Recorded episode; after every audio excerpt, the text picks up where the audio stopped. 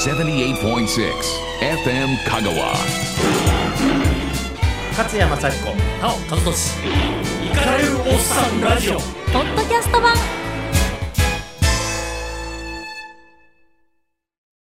甲子園やってますね。ほんまやね、もうそろそろ。僕はあんまり高校野球はまあそんなに好きではなくてどっちかといえばプロ野球の方が好きなんですけども甲子園やってますねいや 俺はあの主催している新聞社が嫌いなのでああそこか。社会面で熱中症に注意とかって散々書き立てといて、はいでもう熱中症になるしかないじゃんという お甲子園で。主催しとんや、うん。熱い戦い。それ熱いだろうよ。熱湯甲子園とかね。熱湯甲子園とかね。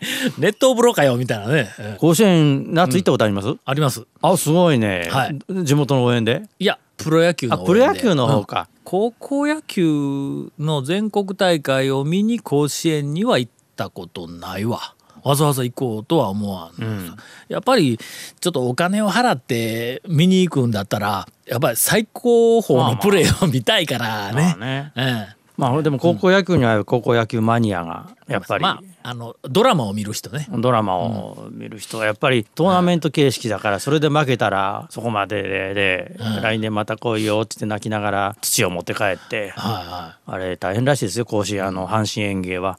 あれ全部また後で補填するのがね、どっかから持ってきよんでしょ甲子園の土そうそうそうそうそう県外でしょ？どっか。そうなんかそうらしいですね。おう。うん。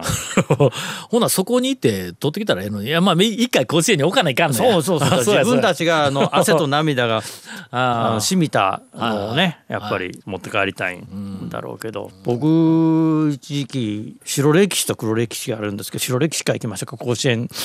何ですかその甲子園の黒歴史って。いや甲子園の しかもはい。高校野球に関して、はいまあ、白歴史はあの明るい歴史の方なんですけども、はい。昔僕駆け出しの頃「週刊セブンティーン」っていう集英社が出しているとってもはい。健全なはい。雑誌でずっと書い女ての子向けの雑誌ですよ。ええ。すごいすごい10代の。何十万部も売れてたすごい雑誌なんですけどもね、えーそこであの「新島ナンパルポ」とかね。え？ぜ全然白くないやん。え？何ですか？その新島？新島ってあの伊豆半伊豆諸島にあるんですよ。はい。当時そこに、うん。あの行ったら、男が見つかるみたいな、伝説があって。あ女の子が行くんや。だセブンティーンだから。男を探しあそうかセブンティーンセブンティーンだから。当時からそんなことがであの同じ会社のプレイボーイははい。男に対してそこに行けば女が見つかると 書いていたわけだけど。で行きのフェリーの中からナンパが始まるんですよ。ちょうどあの今自分の季節ですわ。はあはあはあ。うん、で新島までね行ってね、もうね砂もちろん冷房なんかない。畳の上が砂でザラザラするような民宿に泊まってね、はでビーチ出て「どっから来たの?」とか言って「セブンティーンだけど」とか言ってね。話を聞いてね。いろんなことやってますね。そうしないと今まで食ってきてませんよ。まあでそのなんかあの酒のライターと風俗ライターと、なんかそんなみたいな過去しか僕聞いてないですよだからじゃあ酒と風俗で食ってたのに大集英社の「セブンティーンとかにメジャーデビューしたから当時はう。んとギャラは安くても嬉しくてしょうがなかった、ほんでセブンティーンがなんで甲子園なんですか？当時のセブンティーンは甲子園で部数がガツンと上がるんです。つまりあの頃の女子高生あとか高校生たちにとってはい最大のアイドルは夏の甲子園に出た選手だったんです。セブンティーンが甲子園の球児を乗せてたんですか？そう。だってそれがまたほら坂本ばんび君とかさ。うわ。荒木大輔ちゃんとかさ。太田浩二はもうちょ太田浩二はもうちょっと前前ですけど。もっと前か。みんなもう女の子たちがもうキャーって言ったんですよ。今ジャニーズの特集しよるみたいなもん。そう。だからあの頃そんなんいなかったもん。あの、ああそうか、うん。えせいぜいフィンガーファイブ。った。そうそう。フィンガーファイブか。ええ。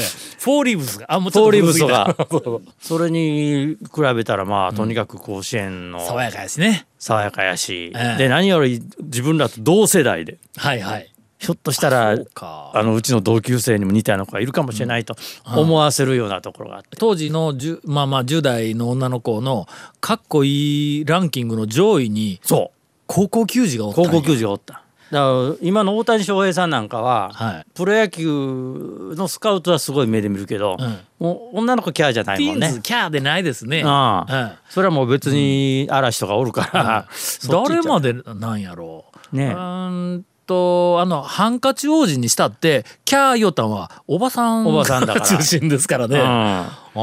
ーでも僕やりよった頃は、はあの本当にそういうことで、ん。甲子園人気っていうのは今どころじゃなかったんですよ。だそれを取材するためにずっと、甲子園に？うんスタンドに持って。へそれはもう暑いなんてもんじゃないですよ。え。うん。あの323度ね普通の外の気温が,、気温が。40度ぐらいありますあれ全部コンクリだからねアルプススタンドとかスタンドの方が暑い。グラウンド面。グラウンドは水巻きよりや時々はいはい。スタンドの方はずっと暑い。でええ商売してるのがあのカチ割り売ってるババアや。はい。はい。あんなもんに金値段つけるなとただのただの氷ですよ。ただの氷よ。水水凍らした。うん今やったらねコンビニでねあの袋のあれもう買って持ってくわ。当時コンビニ 当時コンビニなんかもなかったからうん「ガチ割り返すかー」っつって。そうそうそうそう。ガチ割り返すかーあの掛け声大抵真似できますよね。真似できる。僕らの世代はね、甲子園行ったことあるやつは。うん。今みたいに生ビールもそんな売ってなくて。はい。今だってビールのサーバー背中に担いでん売ってるもんねシューッとね。はいはいはい。うん。このなんかあの消火器みたい、消火器でなんかホースみたいなの持って。そうそうそう。うん。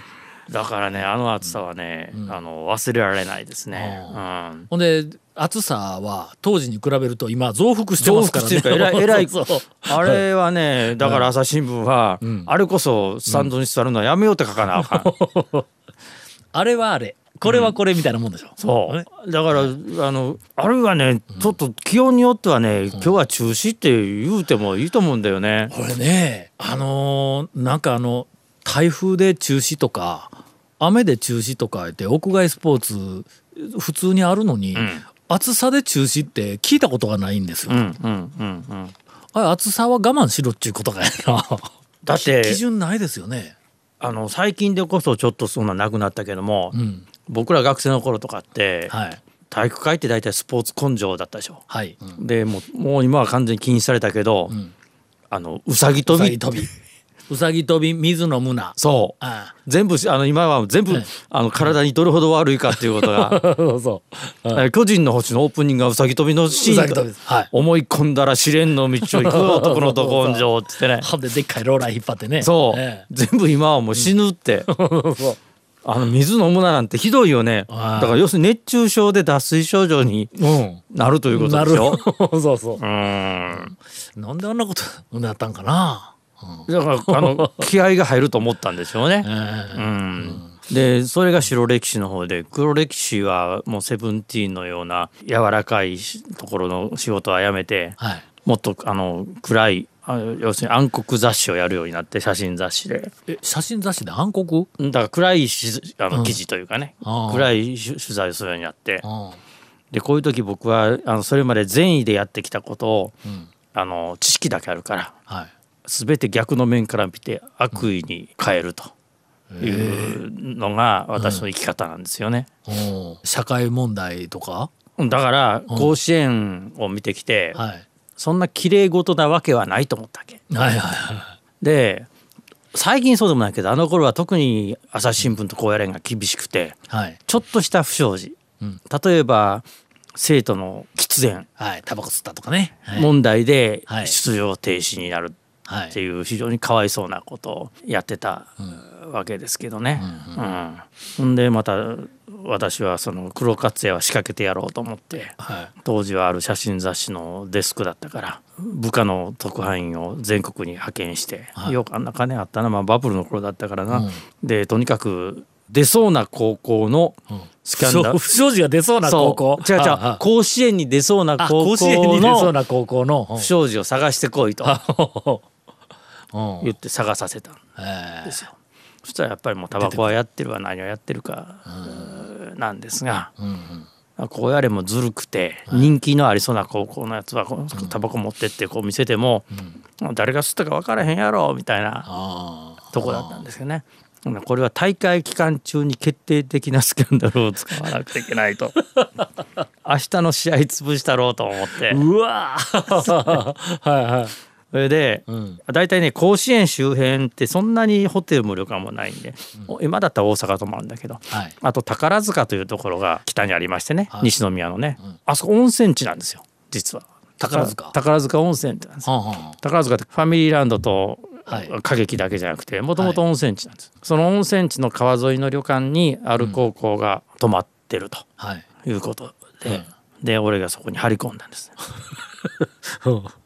明らかに何かややるだろうと、うん。はい。でこっちから200ミリの望遠レンズ構えてこうやってずっと見てるわけですよ、うん。そうすると1階が風呂場なんですよ、はい。まあ風呂は大体1階ですわな。はいはそこにあの女風呂があるわけですよ。いはい。そうするとわらわらわらわらっと上から降りてきた高校球児たちがいがぐり頭の。うんみんなそこにの窓にしがみついて中を一生懸命覗きのしょんです。まあかわかわかわいいっちゃかわいい。だけれどもうん。黒黒勝也はそれをパシャパシャパシャ今のデジカメなんかじゃない。ままだフィルムのはい。しかもすごい感度の高くないカメラだから増刊後でしてこうやって。それ世に出たんですか？いやそれがねうんやったと思ってはすぐに現像していうん。こうやってあの持って、はえー高野連の事務局に持ってっていうん「責任者いますか?」って言ってみて。うん「これ何々高校のなんですけども」っつったらうん「わしは何も見んかった」はあ。あなるほど。高野連と朝日というのはこうやってあったこともなくしていくんだなと、あー。俺がその持ってたタバコと同じだなと。うん人気の出そうな高校やなんかに関してはあれだしましてや大会期間中にそんなん出たらその試合中止だからはいはい。すごく傷つくと。うん。だからタバコよりこれ悪質じゃないですかって女風呂覗いてるんですよと。ね。うんでいやなんだこれは。証拠がないじゃないかと。ないか言うから他にそいつを正面から撮った写真とかも全部見せたけど、でもだからプロの選手でもはい。これだけ毎日のようにいろんなスキャンダルがはい。出てる世の中で、はあの遊びたい盛りのボーイたちがいうん。何もやってないわけないじゃん。うん。いつまでこれ続けるのと思ってるよね。うんうん。特にその高校スポーツの中でも高校野球は突出してなんかこ突出してありますね。うもう大人のなんか思惑とかビジネスとかなんかもうものすごく絡んで巨大になってますね。巨大になってます。僕高校の時に軟式テニスだったんですけど、ものすごく健全でしたよ。ほん まになんかこう黒いあの背景も全然ないしね。うん。仲間に卓球部のやつおったけどもうものすごく健全だったんですよ。うんやっぱり少しそのなんかあのビジネスの匂いがして大人がこう利権やなんかも含めて絡んでくるとだんだんだんだんそういうそう黒いものがこう覆ってくるんかな。いやだから黒い言うてもやっぱりあの地方紙に対抗して新聞売るには地域面で地元の高校のこと書くのが一番強いわけですよ。はい。だ僕もこっちたびたび来よるけれどもやっぱり香川版見てると、あの予選から全部載ってるでしょあやっぱり自分の母校とかについてはすごい見るやないですか。さすがに僕も応援に行きましたよ今年。あ今年、うん、母校がね、えっとベスト4まで上がってめったにないこと。甲子園なんか一回も出たことないのにうん。ベスト4まで。そこで、ま、負けた、負けた。そこで負けると悔しいでしょ そうひょっとしたと思うですよやっぱり。しかもそのなんか同級生がね、えー、と応援に行っとるっていうから香川のあの県営球場にでそこに僕その日土曜日ですわ午前中病院に行っとったんですよ。で病院からやっとまあまあ診察か何か全部くあの終わってえー先生に「ちょっと今から母校が今あの準決勝しよるからあの球場に行ってくるんですわ」って言ったら医者に「死の行軍じゃない」って言われてもうカンカン照りの日ですよ。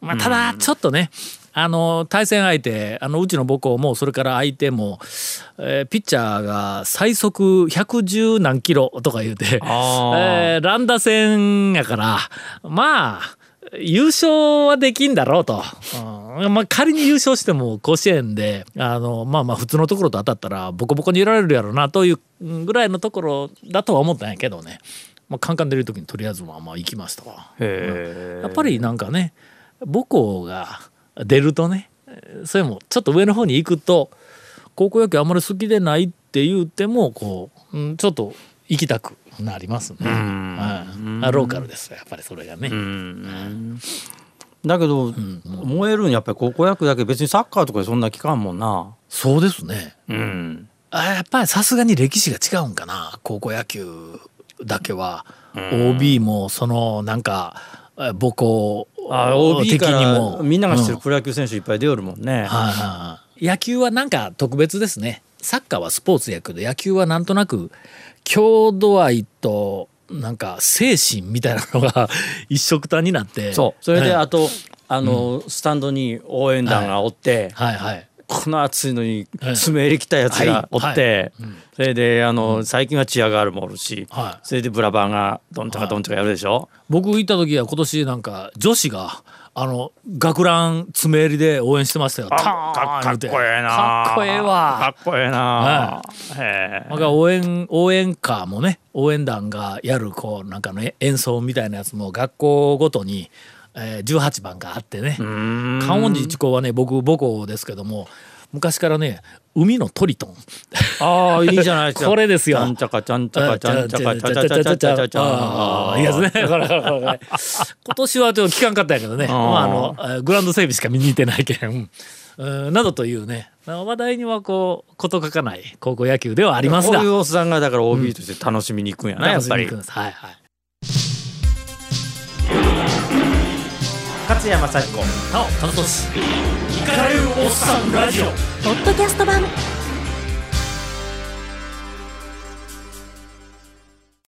応援団言うたらね、うん。灘高僕の母校灘高校には応援団なんてないんですよ。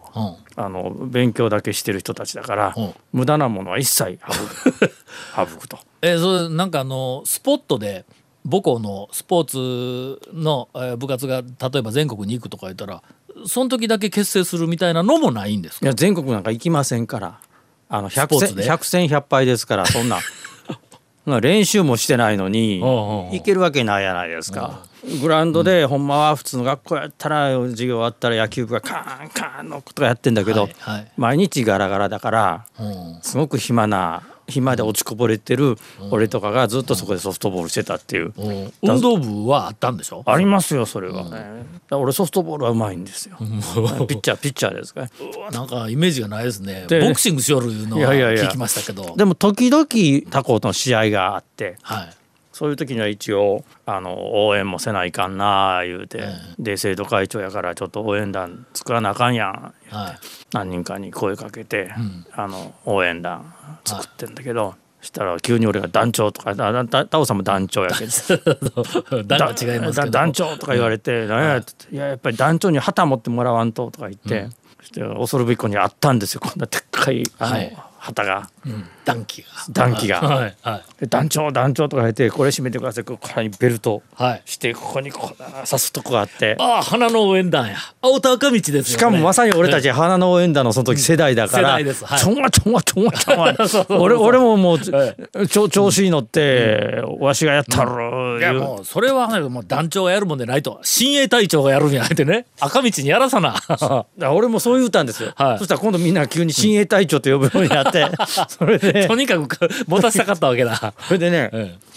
最初こう持つんですよ、重いのなんの。あああ風吹いたらほんまこけますよ、あはいはいだからあれをこう持ち続けてる、あの応援団の親衛隊長はすごい、これはもう必死ですよ。あんなもの応援の途中で旗を倒したらあもう薬知事先輩から鬼の折檻ですよ。鬼の折檻だよ これ絶対知っとるやつ少ないと思うな。そうか今の若いい人は花の応援団なんか。知らないですねあれな近代がモデルだったというあそんな知らん？ことを聞いたんですけど。え？近代って大丈夫か？いやいやもう何十年も前の話ですから何十年も前の話。ええ何十年ももう40年以上前の話ですからね。ドークマンですね。ドークマン近代。あんな下品な漫画まずあれから今に至るまでないよね。ええ。何の話やね。話を聞いてもらって、今日はね、えー暑い夏のスポーツはいかがなものかっていう、あのテーマらしいんです。うん、こあの甲子園に限らずですか？あれなんで泣いた？というか涼しいと？いやそそれよりも、なんで甲子園球場にはドームの話も出てけえへんのかという。あ甲子園自体をドーム化するそうそうそう。うんうんうん。もっと言うとあ、の夏の間だけでも大阪ドームでタイガースとこ、あの高校野球やるとかさ、はいはい。まあ、基本的にその夏は暑いもう猛暑の中で高校野球すると病人が出たり下手したら死人が出るかもわからないというからそいつを防止するのが目的ですよねまずね。あすると手段は暑くしないっていう手段ですよ。暑くしない言うたら、えーまず涼しい時期にやる。うん。春休みやね。うん、春の大会春は選抜がある。選抜があるんか。標高1,000メートルに上がるとかなり涼しいんですよ。上ですね、上に行く。六甲山の上にさ六甲山の上。あの景観ぶち壊したけどあそこにでっかい球場を作ると、甲子園 C そう。きゅ970メートルあるから。うんうんうん。だからこっちから目が見えると六甲山の上がもう潰されてあそこに大きなこの輪みたいなのが あると言ってそこにあのロープウェイでみんなこう行くと。ええですねロープウェイありですね。ね。うん。うん大体あのーまあ人類の、えーでかく出たな。なんだ何と話はどこ行くんやろ。人類の歴史をお振り返るとまああの気候変動とか環境の変化に対して、まあ、人類もしまあ人類というか生き物は移動もしくは進化で対応してきたんですよ。あはいはいそれから。田尾教授のお話になりました。はい。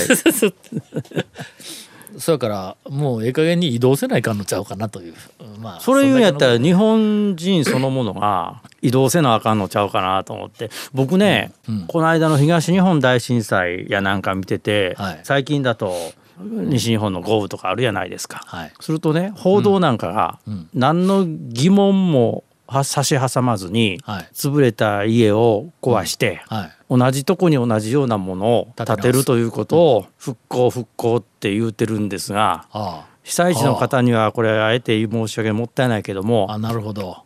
あの僕そは僕は災害歴史学っていうのをずっと言っていて、はい。えー例えば東日本大震災の東北への大津波なんて、あれは上岸だったかな。あの紀元1000年頃に来てるんですね。はんはんはんね。はい。で他のとこでも大体僕は地学の専門家なので、そういうのを調べると、大体定期的に地震が起きたりはい。津波が起きたりそれから土砂崩れも同じとこで起きる。土砂崩れは周期はないけど地震は確実に周期があるんですよ。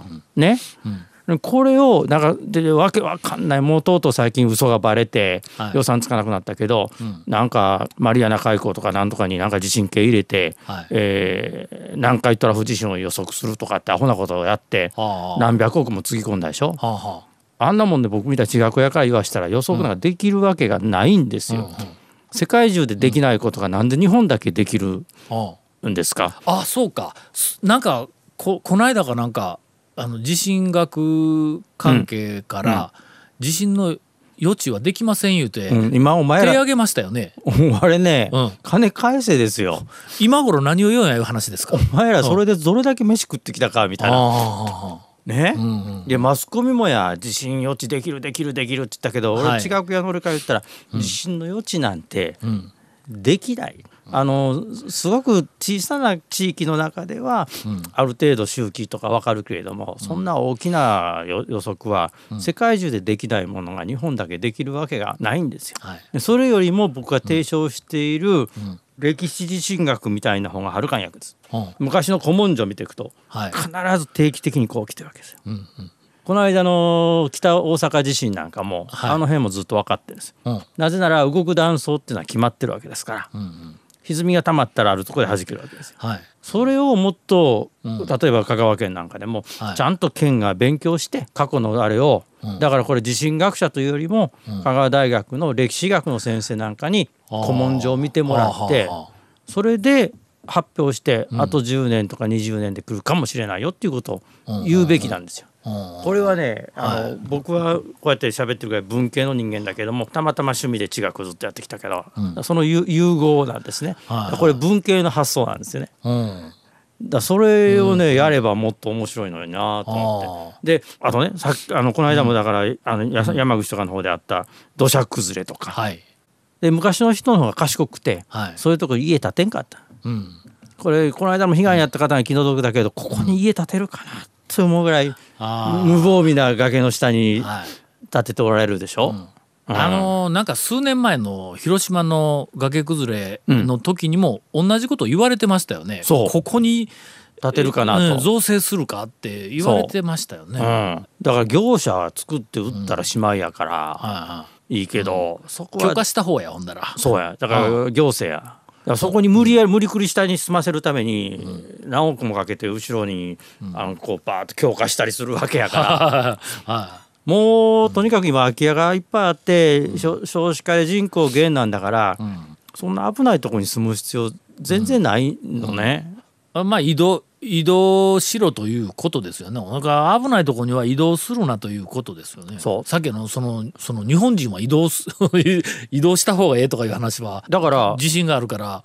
だしもう一つは温暖化がここまで進んだことはなかなか日本の歴史上もないからで、そうすると今異常な豪雨が降るでしょ。う、はい。それで東日本っていうか東北とか北海道は過疎過疎言うてるじゃないですか。はい。だから一回潰れたとかまた大雨で潰れたり、また地震来たりしてるんだったらもっと発想転換してはい。疎開したらいいんですよ。というか移転したらいいんですよ、はい。そうすると先方の地域も発達するし、特にさすがにそのみんなね日本人ってね、はい。地元に執着あるんですね住む住む上では。うんうんうん。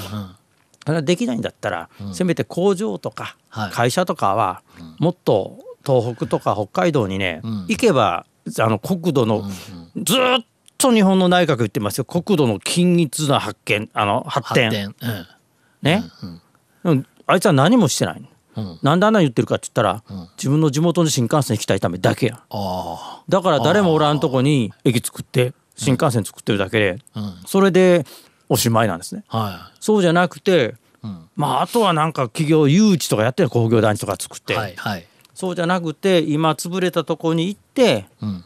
ちょっと向こうへ来てみませんか？うち見に来てみませんか？と言うて分散した方が僕はいいと思うんだよな。うんそれは香川もだから何か困難あってはいけないことだけど何か大きな災害があった時にちょっと考え直してみようかと。うん。47都道府県のだけの比較をすると多分自然の大きな災害の少ない県ランキングで香川県上の方に行きますよ。多分上位だと思います。うんああほんならみんなか香川に来たらええのになと思うんやけど香川はねあの、大きな川がないんですね。はいありません。はい。だからあの風水害があまりない、うん。それから山はおにぎりみたいなとこばっかし。はいはい。でしょ、もし起こるとしたら、恐ろしいため池大決壊が でももうため池もだんだんだんだん埋め立てしてますからね、ん。決壊して危ないため池たら万万の池ぐらい万能池は大丈夫でしょ。弘法大師が守ってくれるでしょ。広報大使が守ってくれる、ん。とにかく香川県民は何か困ったこととか何かわからないことがあったらあの空海のせいにしてたらみんな安心するという、えーそういうお土地柄ですから。勝山幸子。なお田中氏イカれるおっさんラジオ。ポッドキャスト版だけどこの暑さ、はい。あの身に染みて日本人みんなが感じたのが、はい。ちょうど同じ時期にやる2020年東京オリンピックは大丈夫なんかいなと。あれい真夏ですか？真夏だよ。俺これね最初聞いた時おかしい思ってんねん、はい。10月10日体育の日は東京オリンピックの開会式だ、開会式の日です。ね。はい。はい。であそこ得意日って言って必ず晴れる日なんですよ、うん。なんであそこでせえへんで、ねえだって同じ東京オリンピックやしさらにね。8月にするのかなと、うん。これまああの一説一説にはアメリカの放送局の都合とか聞きますよね。ちょうどこの夏場はうん向こうでスポーツのビッグイベントがないから。うん。あで秋とかね冬になってくると。だからアメフトとかが、はい、あの野球とか大大リーグ。うん。ややるからね。えなんであいつらせえへんか言ったら暑いから決まってるじゃないか。え ほんまに。ねさすがは属国やな。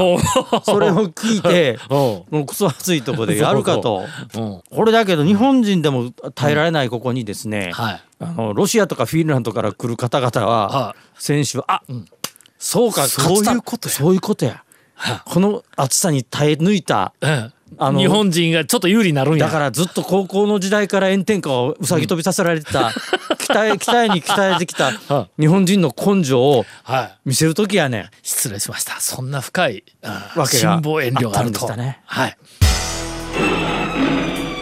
勝山幸子なおカブトシ聞かれるおっさんラジオ。ポッドキャスト版かれるおっさんラジオは FM 香川で毎週日曜午後6時から放送中。78.6 FM 香川